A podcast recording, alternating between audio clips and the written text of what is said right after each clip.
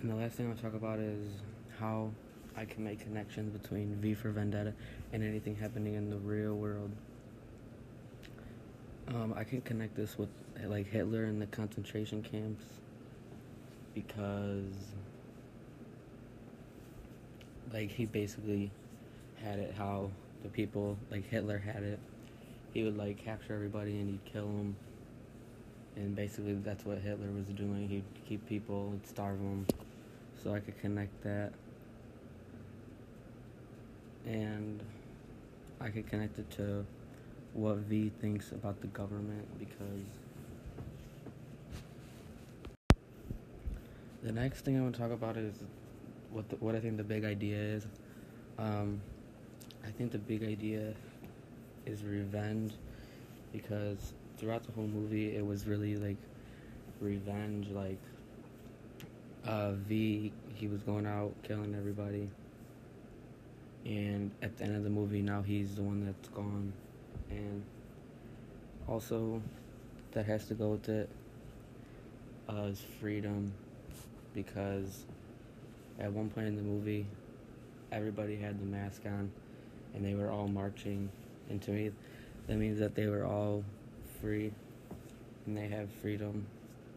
Yeah that was the best part to me because I feel like at the end of the, the film everything was the best I, I feel like I'd watch this movie over and over because I like how it ended and how the whole movie played out.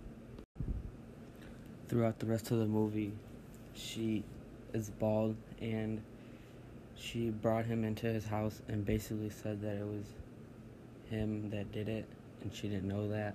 She thought it.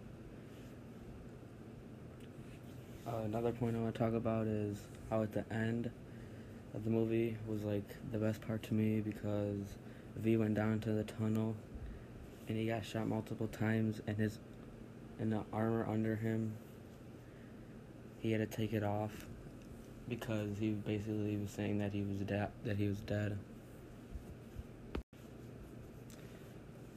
The next point I want to talk about is how